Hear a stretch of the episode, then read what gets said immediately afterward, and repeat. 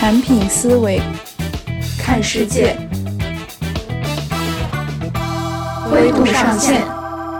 Hello，大家好，欢迎收听灰度上线，我是主持人婕妤。这是一档由五道口产品观察社群制作的播客，源于产品，但不止于产品。我们希望在播客中以产品视角探讨生活中的各种趣事，用产品思维看世界。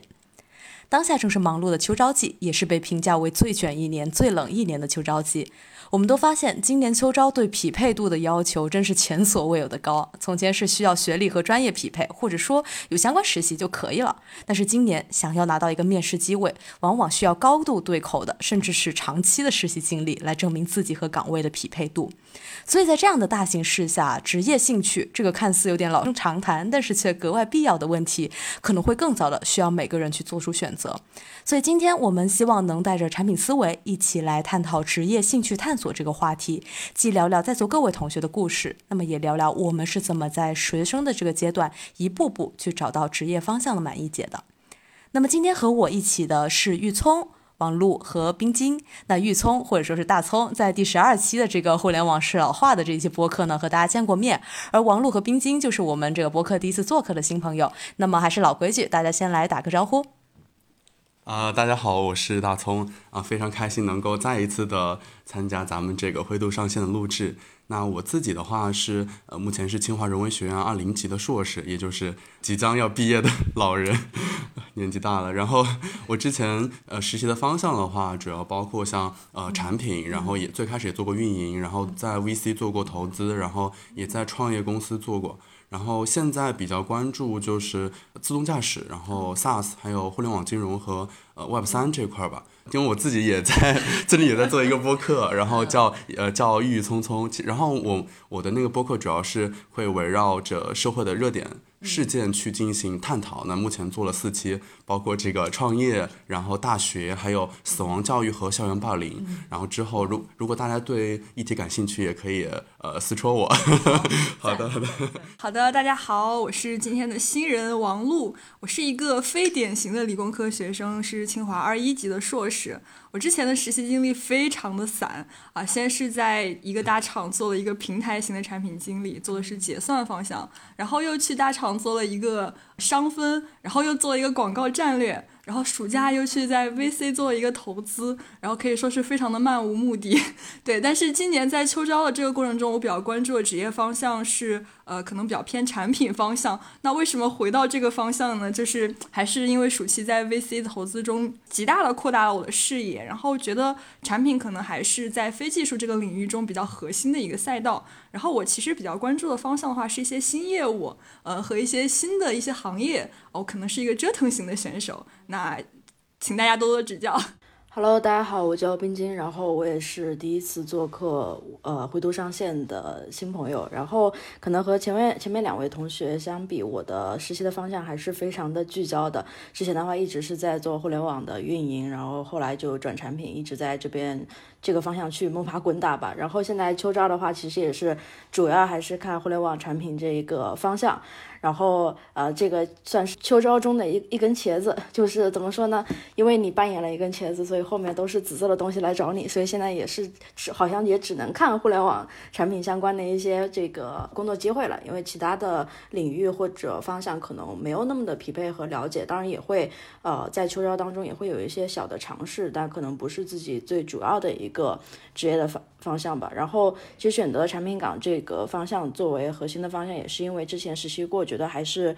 比较适合，也比较喜欢，我觉得也是一个不错的职业，嗯，然后大概就是这样。好呀，好呀，对，然后其实我也想介绍一下我自己，就是其实我跟冰心还是蛮像的，就是其实我们还是挺聚焦型的选手，可能没有就是像大葱，然后像王璐，就是真的这种真的非常的能就是折腾，对，就是我们其实我之前其实是本科和研究生都是读商科的，都是读那个工商管理，所以我其实本科做了很多战略咨询相关的这个实习，因为其实可能商科同学还是蛮喜欢做咨询的，所以我当时做了很多包括战略咨询啊，数字。化转型啊，然后他其实也在不同的这个企业去试过，然后后来就是研究生开始转了产品，然后产品这块我这个路也走得非常的专，就是一直在前面的几段几乎一直在走商业化，然后直到最近可能才会尝试一些新的这个方向，所以其实也是在这个不同的行业、不同的领域，还是不同的这个细分赛道，我觉得今天就是大家都可以去聊一聊我们是怎么去发现自己的这个兴趣的。OK，那其实先想快速的问大家一个问题，就是回顾到大家一开始去做这个职业探索，大家是什么时候开始意识到自己要去了解自己想要做什么、喜欢做什么，甚至去踏出第一步去做尝试的？大家还记得什么时候开始想要去找第一段实习了吗？大四保完研之后吧。因为在大学的前几年就没有考虑过未来要做什么工作这件事情，然后保完研你就突然闲下来了，然后你就会开始操心一些有的没的，然后就会想说，嗯，反正肯定是不读博的。那既然不读博，那未来就一定要工作。那既然要工作，现在这么闲，不如去实习一下吧。对，所以真是那个时候开始开始思考要要去做什么。嗯。哎，那那我我我是那个二零年，因为二零年的时候对我来说是大三的下学期，也就是二二零年的九月份我就要开始保研。那个时候我觉得我保不上研，我然后当时又遭遇了疫情这一个黑天鹅，我就觉得今年可能大家都很卷，我又保不上研，那我就只能去找工作。然后那个时候我一段实习经历都没有，然后我就非常我就非常着急，我在二月份就开始投简历，就投二零年的那个暑期实习，因为我不知道要投什么，我就只能参考我的学长学姐。就我们系的学长学姐，他们嗯，除了去金融行业的可能比较多之外，要么就是呃去做互联网的产品经理。我觉得可能那个时候看到那个什么人人都能做产品经理 我就觉得那我反正也没有什么实习经历嘛，我就去试试就好了。然后对，就开始了自己第一段实习。嗯。然后我我差不多是在一八年暑假，就当时是很偶然，就是大大大二暑，就是大二暑假的时候，当时其实是认识了一个呃学姐，当时就是因为我在之前其实没有任何的实习的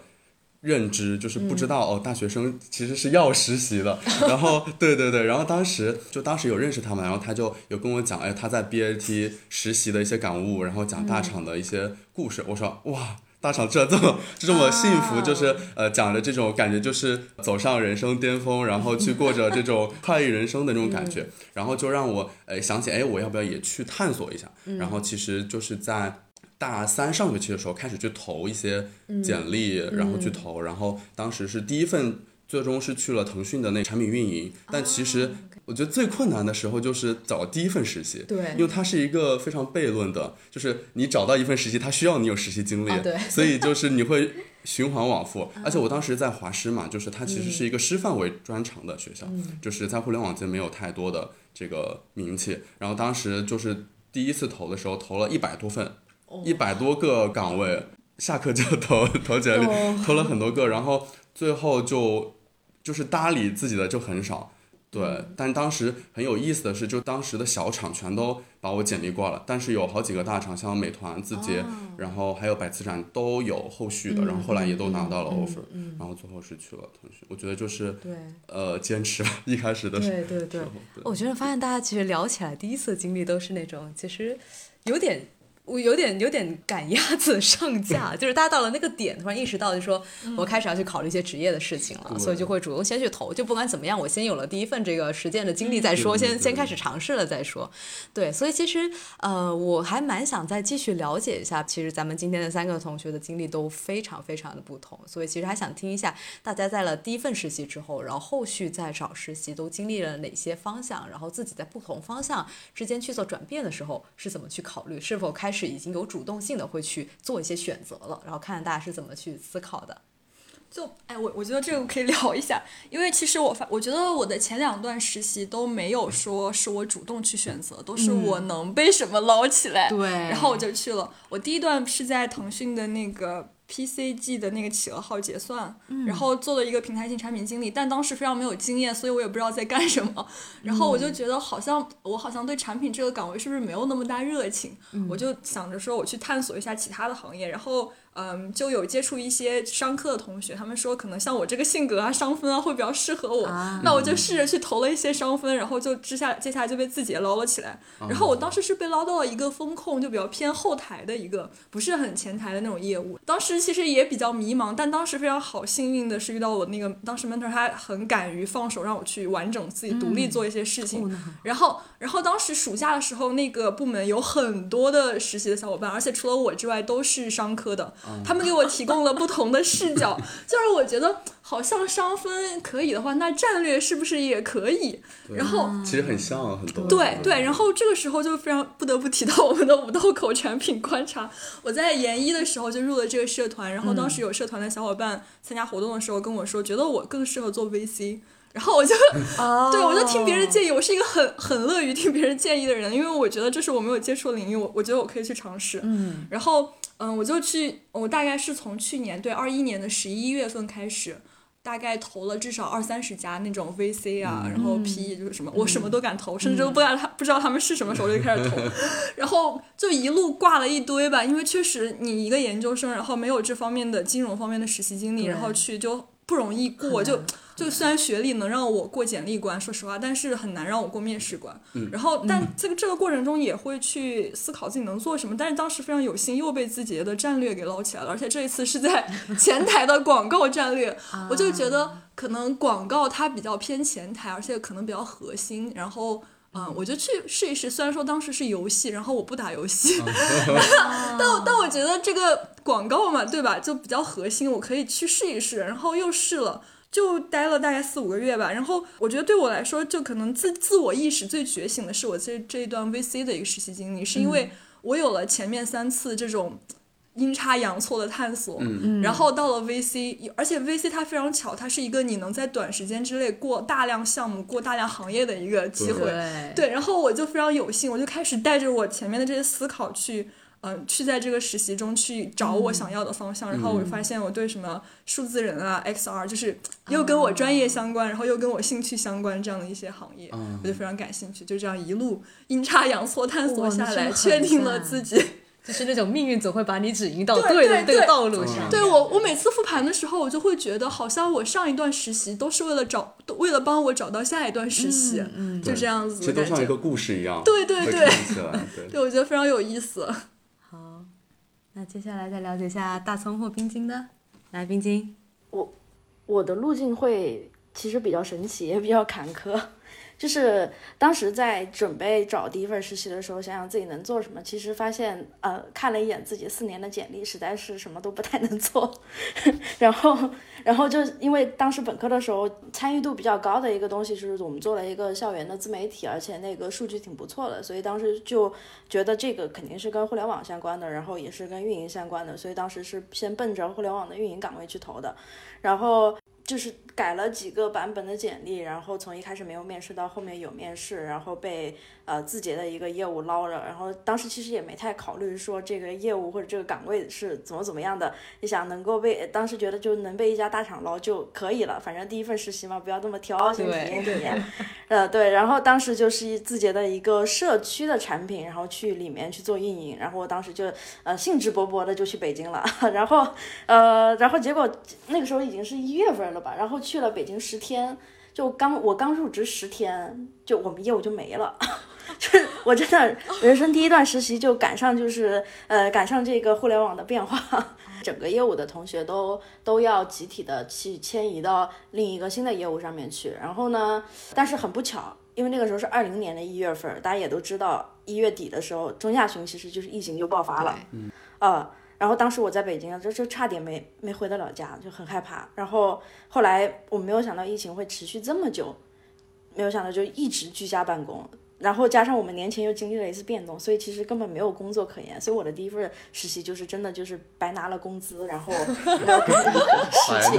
没有任何的产出，一段非常神奇的经历。就是当时年轻和懵懂的我，就是还是还没有意识到这个行业有这么危险。我当时，我当时只觉得只觉得哎呀，这个行业真好，就是。看你不干活还给你钱，然后那个福利也很好，尤其是当时季节的福利大家都懂啊，就是很到位，呃，包三餐，然后下午茶把你喂得足足的，然后然后就对，当时没有考虑这么多，所以后来还是决定在互联网继续实习，然后写完毕业论文就又去做了一小段，然后那一段也是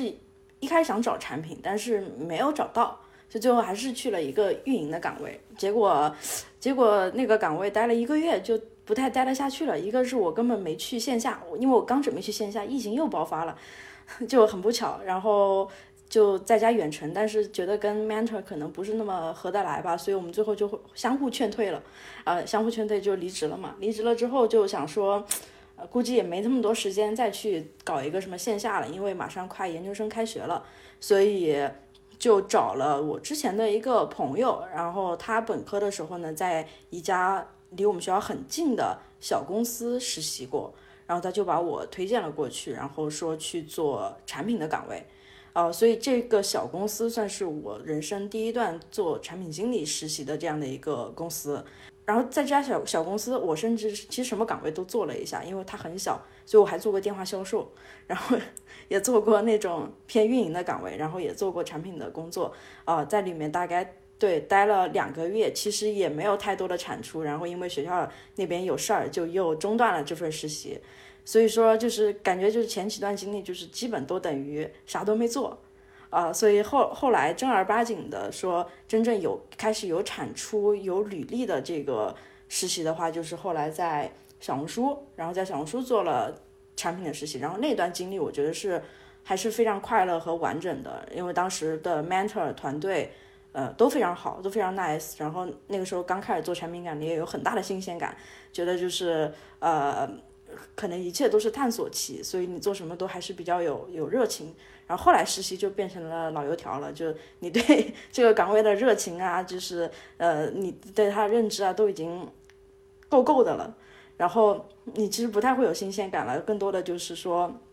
我可能会去体验不同的赛道，然后不同的公司业务的氛围，呃，但是其实我对于做的事情是什么，我可能对于一个实习的同学应该在这个岗位上做哪些事情，反而就比较熟悉了。所以我觉得就是后面的。实习过程当中，我的心态相比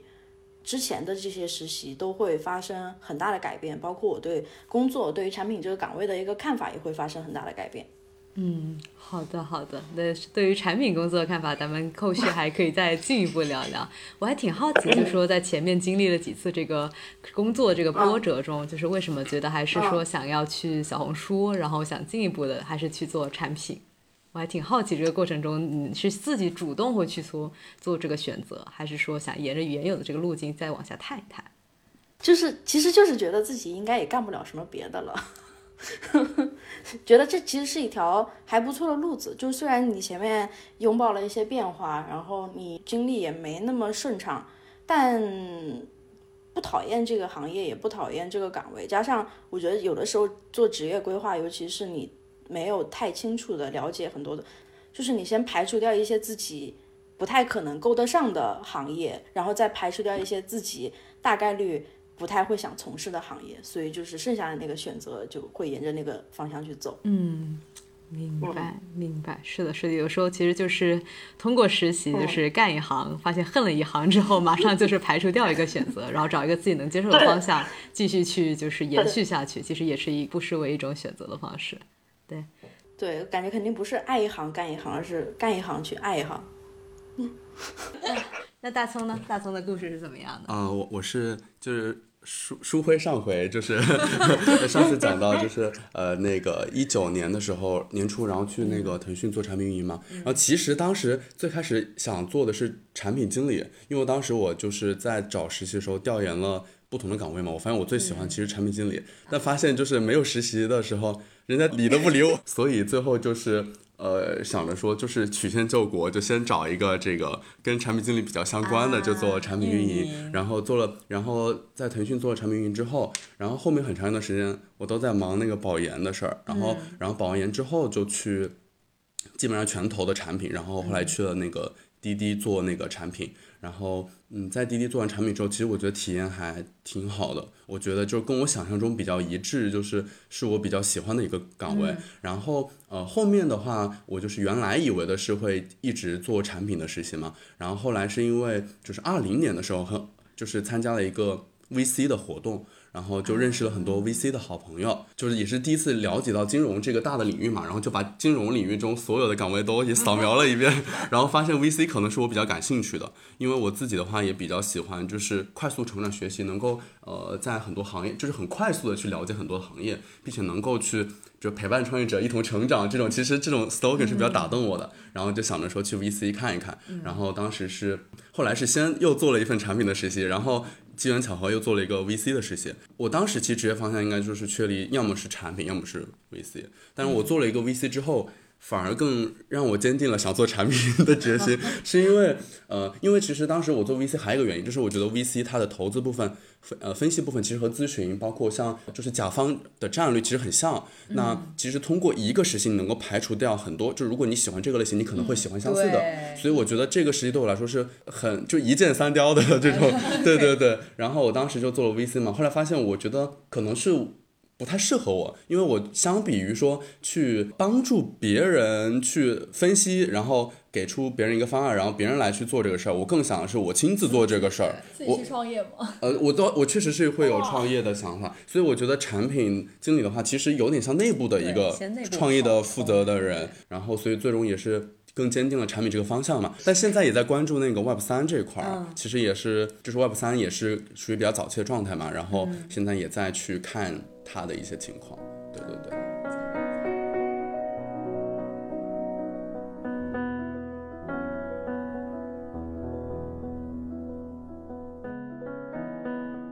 刚刚都聊了大家非常就是丰富的这种探索的故事啊，就有些可能是说意识到这个时间节点自己该找了，但是在这个找的过程中，其实大家也通过比如说社群啊，或者说是像就是朋友去了解，或者说是其他更多的方式，像参与活动等等，就是大家其实也在慢慢的开始去探索的自己的方向。所以我还蛮好奇，就是说大家在这个过程中，就是在探索自己的职业兴趣的过程中，有没有曾经遇到过一些让你觉得非常。困难的点或者困惑的点，就是你开始不知道怎么去发现自己适合做什么事情。大家会在这方面上曾经有过产生过困惑的时候吗？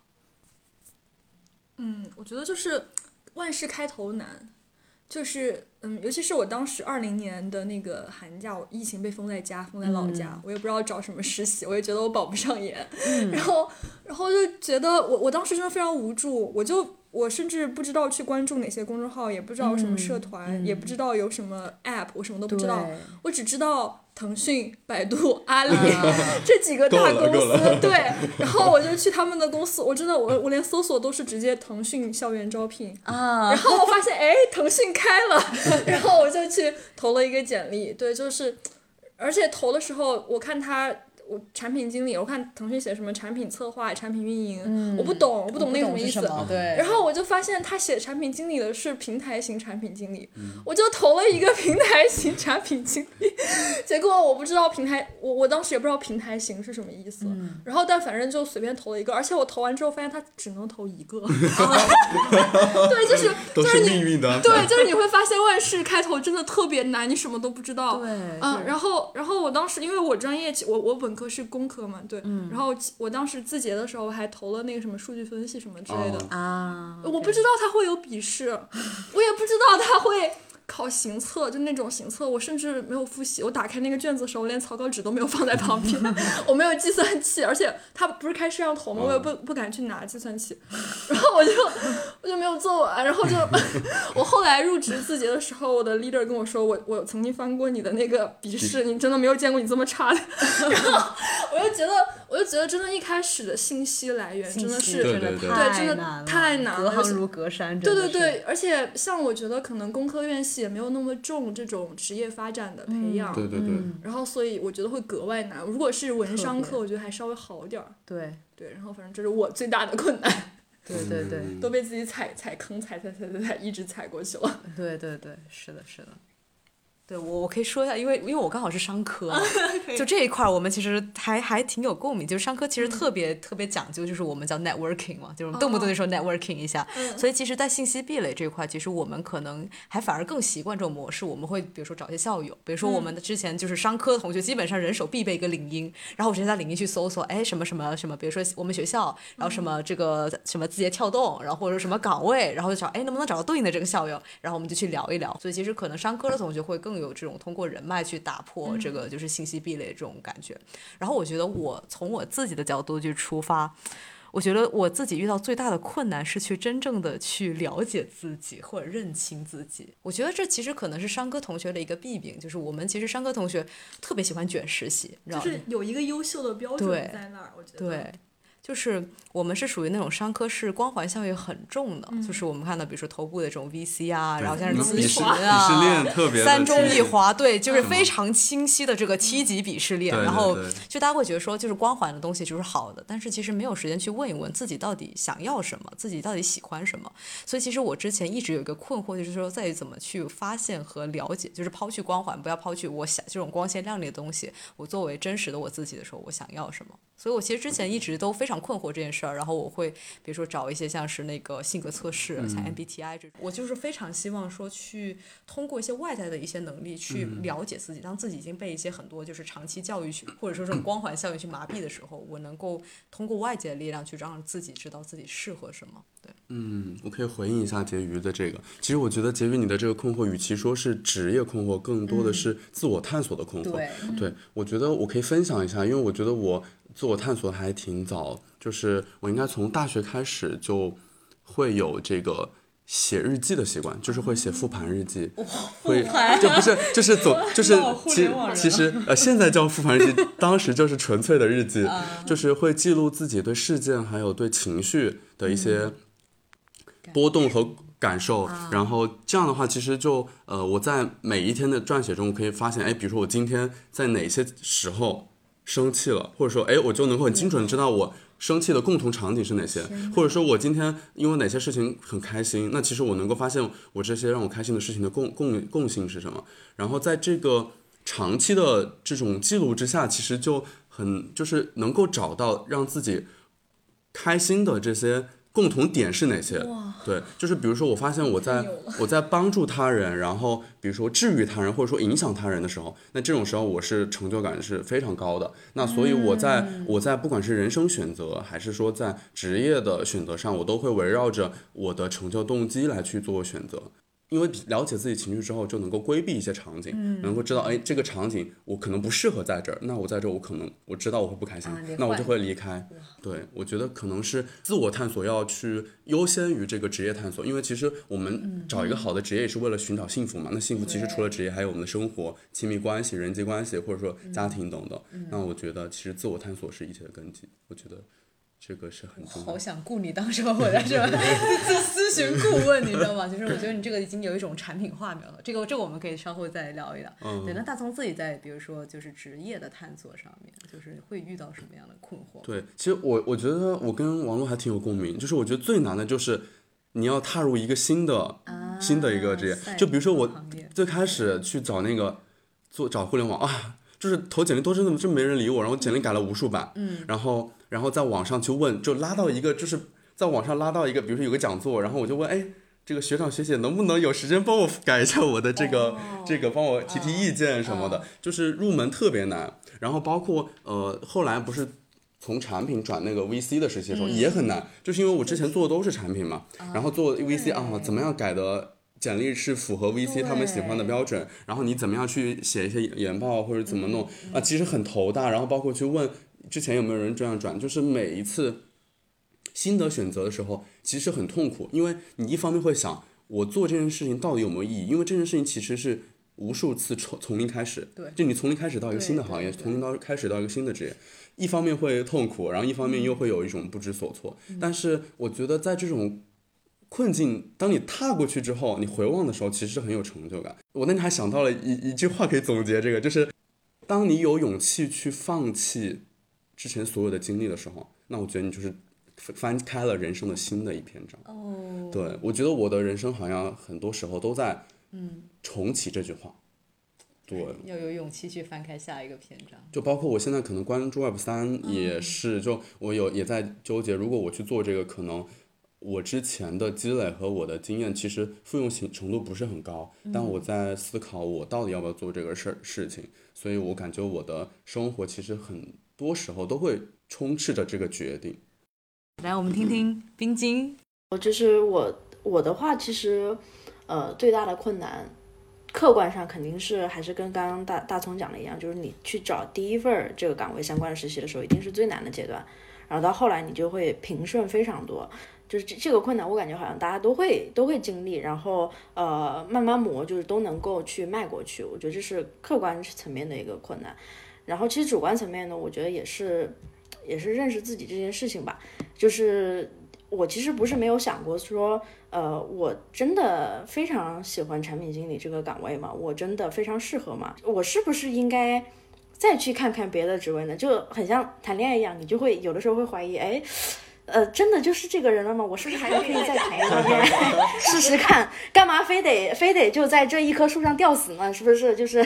你还是想看看外面的世界怎么样？在几棵树上都挂上绳子，对，我会有这种想法。然后，呃。呃，但但是但是，其实确确实就是，当你的这个实习经历都聚焦在这个方向的时候，一个是你自己有的时候也没那么想突破和改变了，另一个是你觉得重新走一条路好像又太太累，就是累于习惯，大家都会最终可能就是一开始实习是这个方向，导致后来找工作，包括未来的工作都会一直定这个方向，因为大部分人我觉得都是挺害怕。有一个大的改变这件事情的，除非说我在这件事情上面就是活得非常不开心，我觉得这个岗位实在是太让我恶心了，我才会去换。但这是但这种情况对我来说不是，就产品岗对我来说不是一个让我非常不适的这种岗位，所以我还是就是坚持的走下去了。但是我确实是有过这样的一个疑惑，然后我也有过比较焦虑和迷茫的时候，就是会觉得。哎，就是怎么办？能不能找到一份好工作，或者说，呃，这个岗位如果将来我觉得我发现我不适合，我该怎么办？后来我，后来我就看开了，就是决定放过自己。就是有的时候，我们这种主观的这种焦虑啊，包括呃纠结于自己到底是不是适合，到底是不是喜欢，有没有可能更适合、更喜欢，呃，纠结于这些选项的时候，其实更更多的时候是一种自我暗示。后来，当放过自己之后，就会发现，嗯，其实做人这个岗位已经算很不错了。那我把它当成一份工作来做就好。那我其实在这个里面就能够找到的自己的一个自洽的点，然后让自己过得舒服。我是那种会更唯心一点的人，就是我不会像，可能不太像大葱一样，他会比较偏呃理性推导，就是要把自己的一些情绪点啊，或者说自己感到开心的一些地方，甚至用。偏这种数据的方式把它统计出来，对。那我个人的话，其实就是只在意当下的感受，因为这个感受是骗不了你的。你在做这这份工作，做这段实习，你在这个组里的时候，你开心了就是开心，你不开心就是不开心，就是你的主观感受是不会欺骗你的。如果你觉得这个工作这个岗位，呃，让你每天都很迷茫、很焦虑，甚至想哭的话，就说明它真的不是。非常适合你。那如果这份岗位没有让你产生这些情绪，你能够去接受，其实你也不用再想一想是不是良禽还要再择木而栖。其实可能根本没那么多树可以选。对，所以后来就是放过了自己，就会看开很多，然后对工作的看法也会发生很多的变化，都不再把它当成一个呃对生活的一个唯一，或者说把它当成一个非常非常重要的事情去看待，只是当成一个自然的阶段而已。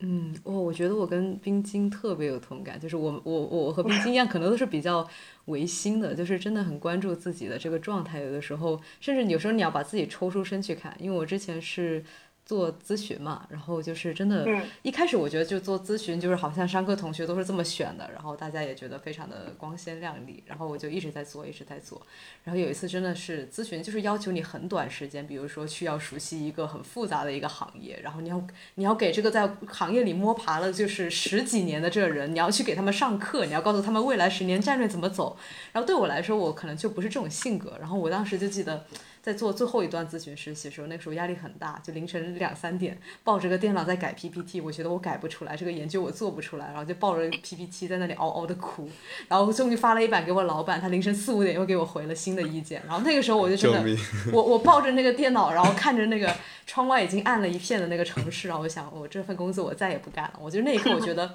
太痛苦了，我觉得哪怕就是大家都觉得怎么光鲜亮丽，我觉得这一刻我是真的不快乐，然后我也不希望未来会有这样的这个日子，所以后来其实。我去了产品，也是因为觉得自己想要做更加落地，或者说是我到某个行业，我是真的知道这个行业是怎么运作的，然后我做落地的事情，然后这才会让我更加快乐。然后像冰晶刚刚说，就是。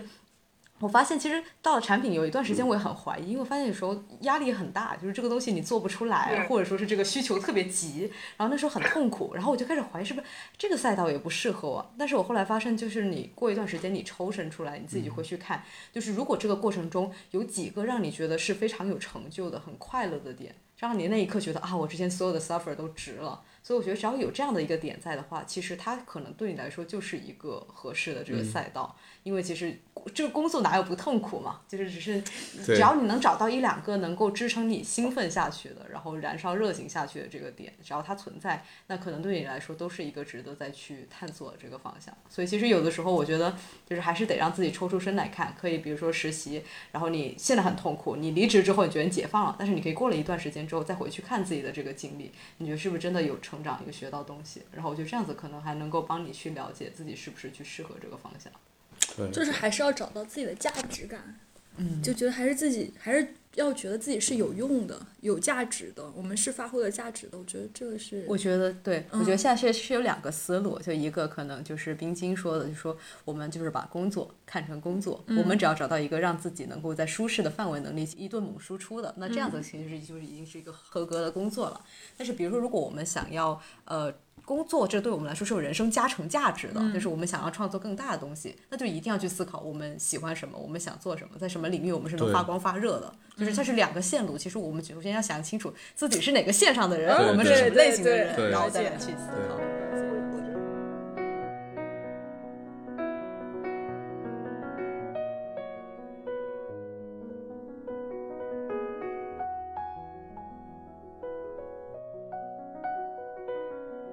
就是大家其实刚刚在就是聊自己困惑的过程中，我就频繁听到一个点出现，就是这个信息或者说这个信息的壁垒。就比如说我们要切换赛道，甚至换一个大的行业，就是大家都发现就是要去获取这个信息真的是难如登山。所以其实还蛮好奇，大家就是或会通过什么样的一种方式，尽可能的去获取自己信息，或者缩短这个壁垒，或者说对于下一次你要换一个新的赛道，你们可能会通过什么样的方式去获取这个信息？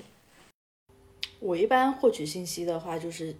一般会先自己去收集，就是我先建立一些自己对这个行业、对这个岗位的了解，这些就包括百度啊，然后你从各种互联网上面的这个渠道去搜索，就是善用搜索，就都能够搜到很多很多的东西。然后在你搜的这个过程当中，比方说之前我们在找互联网实习的时候，呃，想要找互联网实习的时候，去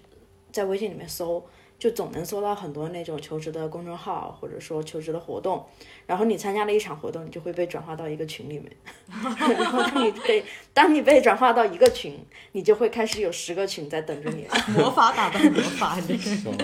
对，就是当你被转化到一个群，然后你就会在这个群里面认识一些特别活跃的小伙伴，然后大家就会你拉我，我拉你，然后过一段时间会发现自己，呃，微信里面全是群，然后也。也有很多公众号，就是我觉得信息就是一个熵增的过程。就当你最开始的时候是完全没有，当你有一点点，它就会慢慢慢慢开始越变越多，越变越多，直到把你淹没。对，所以我觉得其实信息很多，但是可能去甄别信息以及得到比较有效的信息是非常难的，因为因为我有一段时间其实就是微信里面有特别特别多的群，然后每天的群消息就非常非常多，但是后来发现这些群里面就是。没有什么太有效的信息，大都是大家的吹水的内容和表情包，太真实了。然后对，然后这个包括一些你关注的公众号也也是也是这样。你发现哎，这个公众号一开始还挺良心的，他会分享很多比较有有用的经验或者有用的话题，那到后来他就开始卖课了。我自己之前的经验的话，可能会觉得付费的东西大概率有效果的程可能性更大，但是这个付费不包括那些专门卖产品课的，就这种付费一般是你付费去咨询一个前辈，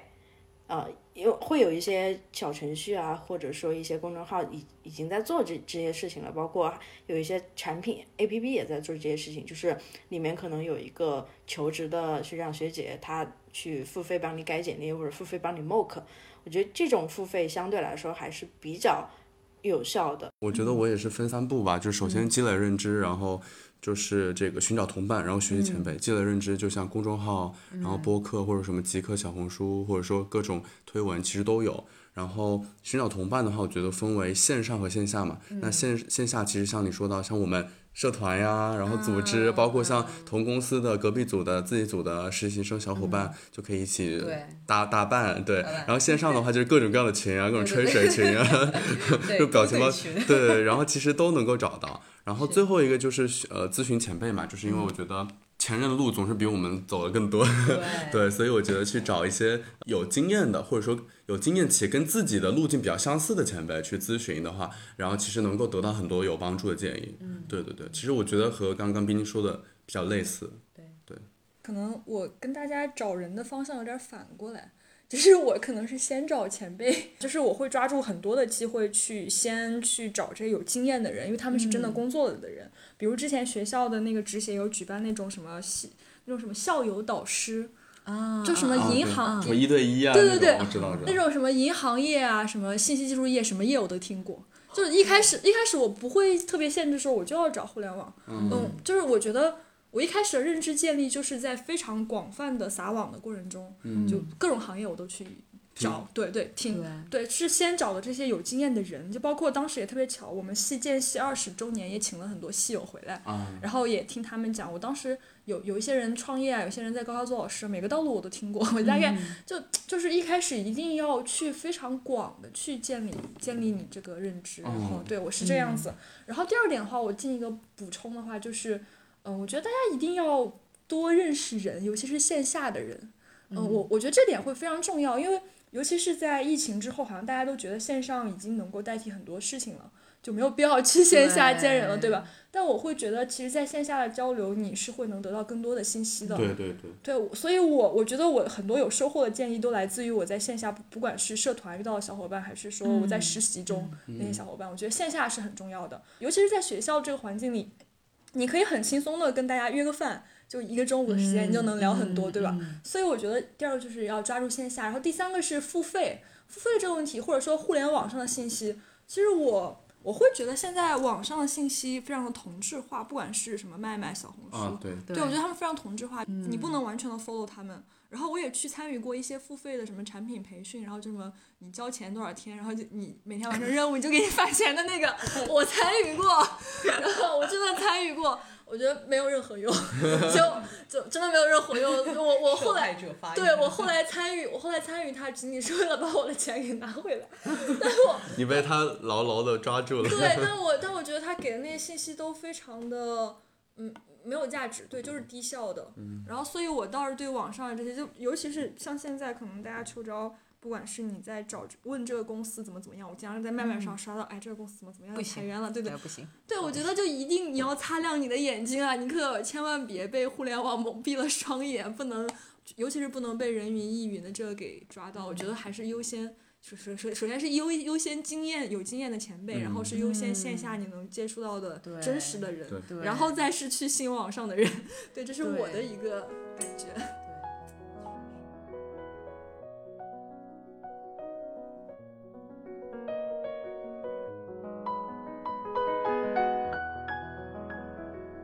咱们其实今天 四个同学，咱们全都是秋招过程中的这个非常辛苦的奋战中的选手，嗯所以其实很好奇，说大家现在就是还在以什么样的这个求职的这个目标，然后觉得可能自己未来秋招的这个就是所谓的这个满意解，或者说让你满意的这个一个工作会是什么样子的？我有一个公式，或者叫一个不等式，我的排序是有趣大于钱多大于稳定，这是我的一个满意解。OK，对所以现在你会怎么样去寻找这方面的这个呃？就可能呃因为我今年秋招，我知道今年时局很艰难，所以我很早就开始投，然后一开始可能非常早的时候就收到了一个我能接受的一个 offer，、就是嗯把它当做一个保底，完全没问题。对，然后所以在这之后，我基本只出手我觉得有趣的事情，就是我觉得、我觉得这个有趣我就去投，因为你知道今年车招每个都要给你来个测评，对，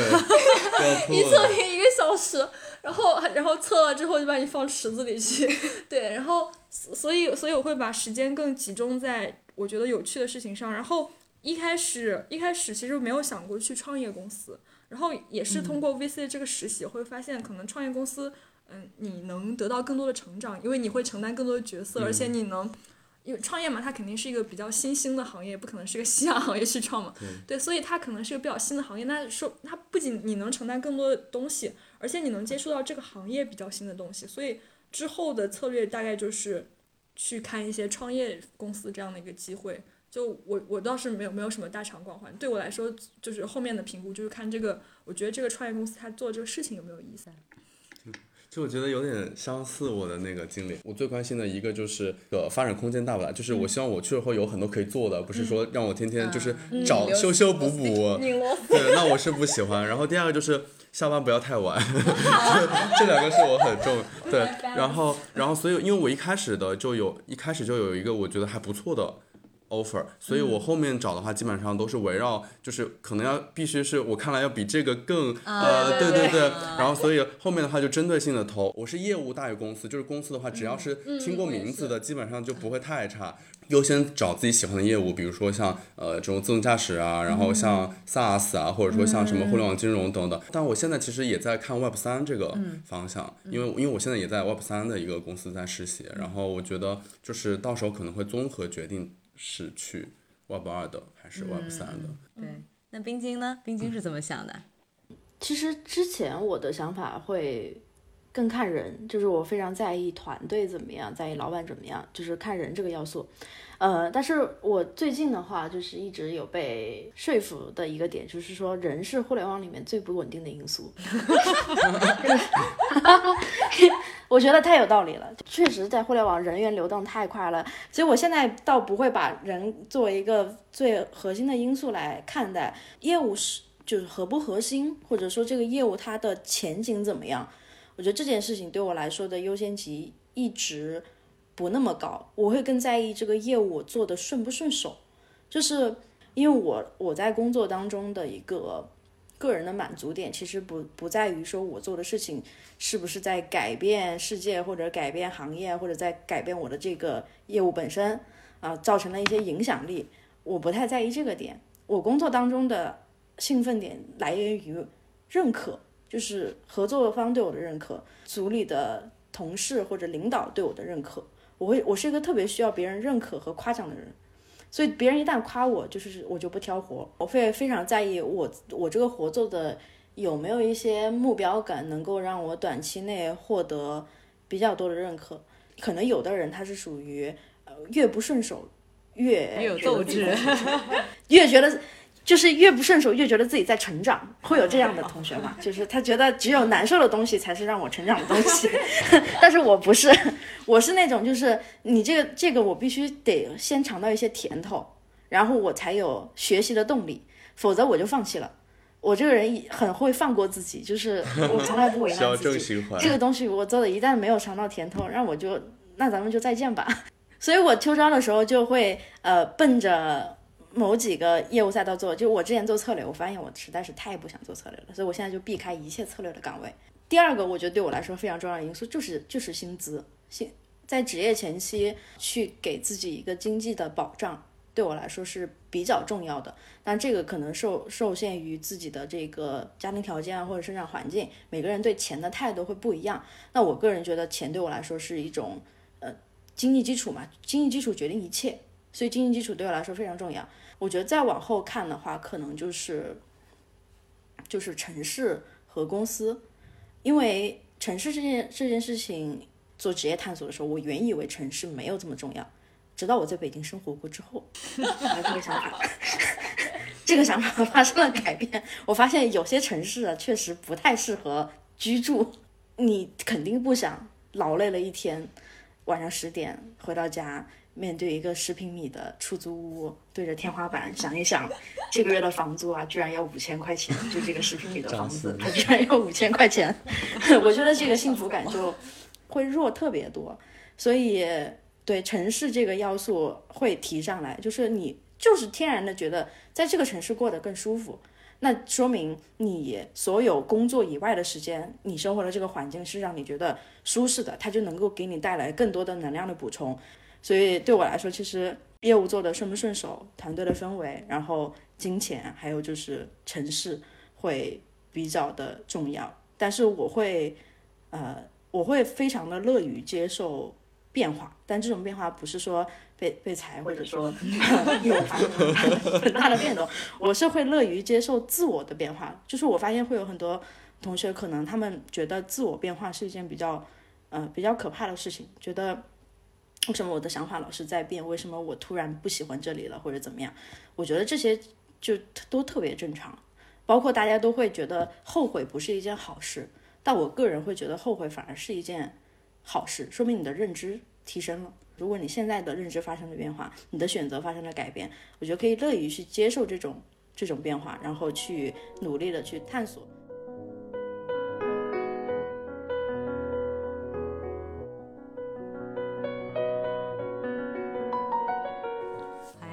咱们就是因为今天也聊的比较多了，可能最后一个就是，其实我们可能已经经历的比较多，有摸爬过的比较多，所以现在也是有了慢慢有自己的答案了。但可能有很多，比如说低年级的同学，或者说刚刚开始职业探索的同学，他们可能还是有些迷茫的阶段的。所以大家有没有什么一句话的一个建议，就是能够送给可能现在还在探索自己职业兴趣的这个同学？我送我送五个字吧，前两个字是趁早。就是，呃，你任何时候开始，我觉得虽然都不算晚，但是你要是早一点，确实能比别人多一段实习或者多，就是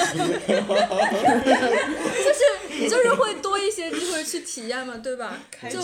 对，也不是卷，就是真的，就是我到我今年秋招的时候，我就特别想知道，就就可能因为产品我就实习过一段，然后像很多商业化的产品，我其实是在战略的那个角度去思考的，我没有在产品的角度思考，我就会想，那商业化的产品我会喜欢吗？我就我就会觉得你趁早的话，你肯定能腾出点时间，那还是肯定还是好的嘛。然后对，然后第二的话就是三个字，就是不要怕，就不要不要怕，不要觉得你过不了，不要觉得没有人要你，你就多投。我我我真的是我真的是今年今年暑期实习，因为也很卷嘛，而且也很那，我今年暑期实习一个 offer 都没有，我暑期的那个 VC 是临时找到的，我当时投了三十多个，我有我我有好几次面完试之后，我非常后悔，我觉得我表现特别不好，我觉得特别丢脸。但我那天晚上就想通了，我我觉得就是，首先这个面完试之后，我跟这个面面试官可能这辈子 再也不会对再也不会见面了。然后第二点就是，我仔细的回想一下，就是可能这次面试带给你的难过，你虽然是你当然可以难过，我可以难过到今天晚上，但是最重要的是，其实这个面试，嗯，面了我一个小时，问了我那么多问题，为什么我没答出来？然后为什么我觉得我答的很差？其实每一次面试都是有收获的，就我觉得我今年秋招面试可能相对顺利一点，就是因为暑期三十多个被拒了，然后你真的就你前面的每一次失败都会为后面积累一些经验。我觉得就这五个字吧，趁早和不要怕。嗯。啊，我想到一个，其实可以回应一下刚刚那个王璐。其实，嗯，我觉得第一个很重要的就是不要。去担心能不能，而是看你想不想。就其实听下来，我们去不管是找第一个实习，还是说去做一些职业赛道的转变，或者说艰难，其实我们找第一个，就比如说我自己，我可能找第一个实习的时候投了一百多份简历，然后当时也是呃经历了很多自我心理的建设，包括去呃厚着脸皮去问东问西的，就是对我觉得就是如果你想做一个事情的话，你去拼尽全力的，其实我觉得是能，就算不能够。喝到那个拿到那个果实，但是至少也会有一个呃比它差一点的也不错的一个东西会带给你。我觉得这个是努力会带来的东西。然后我觉得第二个很重要的就是，嗯，求职求职之前先求己，就是先寻求自己到底喜欢什么。我觉得很重要的是梳理出我们自己希望从这份工作中获得的是，比如说金钱还是。光环和地位，比如说我是哎我什么大厂核心业务好牛逼怎么样？然后还是说我希望实现自我的价值，哎我希望这个工作我能帮助多少人，或者说哎我这个我要引领行业啦，我要做这个我这是未来的这个什么 CEO 啊什么，就是能够实现自己价值，或再或者说哎我未来就想创业，就想去 VC，或者说想做别的，那这个它是当前。铺垫最好的一个，对，再或者说，哎，我就是我就是想躺平，我就是想每天六点钟下班，那我就想跟我的什么爱人天天出去遛狗散步，那我就找一个这种各方面离家近的，然后不错的。我觉得最重要的就是找到自己想在工作中获得什么东西，然后达到它，就是自洽就很重要。冰晶有什么建议想给到大家？我觉得第一个就是放下对标签的执念吧。很多人会说学生思维，学生思维。呃，我觉得大家在面临求职或者去迈向社会的第一步，我觉得最大的一个学生思维，包括我自己也经历过的一个学生思维，就是说我会按应试的这样的一个套路来去面对社会和面对工作，就面对职场，就是。就是映射的套路，就是我们在前面十几年的这种教育培训的这种环境之下，呃，大家都会大部分通过应试教育走上来的同学都会觉得东西是有排名的，然后呃，所有的东西可以是是可以被打分的，而且是有标准答案的，所以大家也，我觉得大家在学生阶段去面对工作，去准备走向社会的时候，似乎也在努力的去寻找标准答案是什么。然后以及去不自觉的给自己、给身边的人打分排名。刚开始求职的时候也会觉得，腾讯产培啊，或者说啊某某某大厂的，比如说淘系的产品啊，哎，感觉就是特别牛逼的存在。但实际上其实并不是这样，只是每个人去到了呃自己更合适的地方而已。他们之间其实不存在谁比谁更好，谁比谁的排名高，谁比谁的分数多的。就是当你抛出标标对于标签的执念，抛除这一套呃，我给任何东西都有排名和标答的时候，嗯，你会发现其实走走哪条路都可以，然后按哪个路径发展也都可以。对，所以我觉得第二点就是就是要自洽。我觉得大家，呃，有的时候工作太痛苦，或者觉得生活太焦虑，很多原因是不太自洽，就是我的我自己的预期和我实际拿到的是不匹配的。你的第一份工作不能决定你这个人是社会意义的成功还是社会意义的失败，他连社会意义的成功都定义不了，就更不能定义你自己定义的成功和自己定义的失败了。所以。所以我觉得没有必要把特别多的呃期许放在工作上。你你想清楚工作对你来说到底是什么，生活对你来说又是什么，然后你觉得什么样怎么样过的是更舒服的，你自洽就好了。第三个特别想讲的点就是，其实可以慢一点，因为我觉得可能现在整体的环境也特别卷，留给大家的这种选择的机会啊啊也不是特别多，所以大家都走得特别快，好像希望我在二十五岁做的这个决定可以影响我三十五岁的生活，然后我在三十岁，我似乎就要非常急于的去把自己的人生的未来的路给定的大差不差。我觉得人生就是有有特别特别多的意外情况出现，然后你走的每一步其实都算数的，所以你其实可以走慢一点，有时候生活会给你惊喜。而且我觉得大家总是怕自己是不是。呃，没办法面对那些变数，没办法，没办法面对那些不确定性。但我们就是我们远比我们自己想象的要要勇敢很多，也也抗造很多。真的没有必要去比谁走得更快。就像之前大家都说的那句话嘛，就不同人有不同时区，你就是在这个时区里面是你自己。今天真的聊得非常的意犹未尽，特别开心可以和三位朋友一起去聊聊我们在求职和兴趣探索上的故事，去盘了一下我们踩过的坑，分享了我们打破信息壁垒的方法，讨论了秋招下大家非常真实的这个择业优先级，但更重要的是通过这期播客去留下我们对职业探索的观念和想法。希望我们今天的讨论能在职业兴趣与自我认知这件事上给你留下些许的启发，或至少能让你不再为自己的迷茫而感到担忧。今天聊的话题里有哪些观点给你带来了强烈的共鸣？你正在经历怎样的职业探索困惑？希望得到大家的帮助。又或者你是如何发现自己的职业兴趣闪光点的呢？我们非常期待能在评论区继续和你聊聊。那么以上就是本期节目的全部内容啦。欢迎大家在小宇宙和苹果播客上收听并订阅我们的节目。你也可以通过微信公众号“五道口产品观察”找到我们。期待与你在下一个话题再会。拜拜拜拜。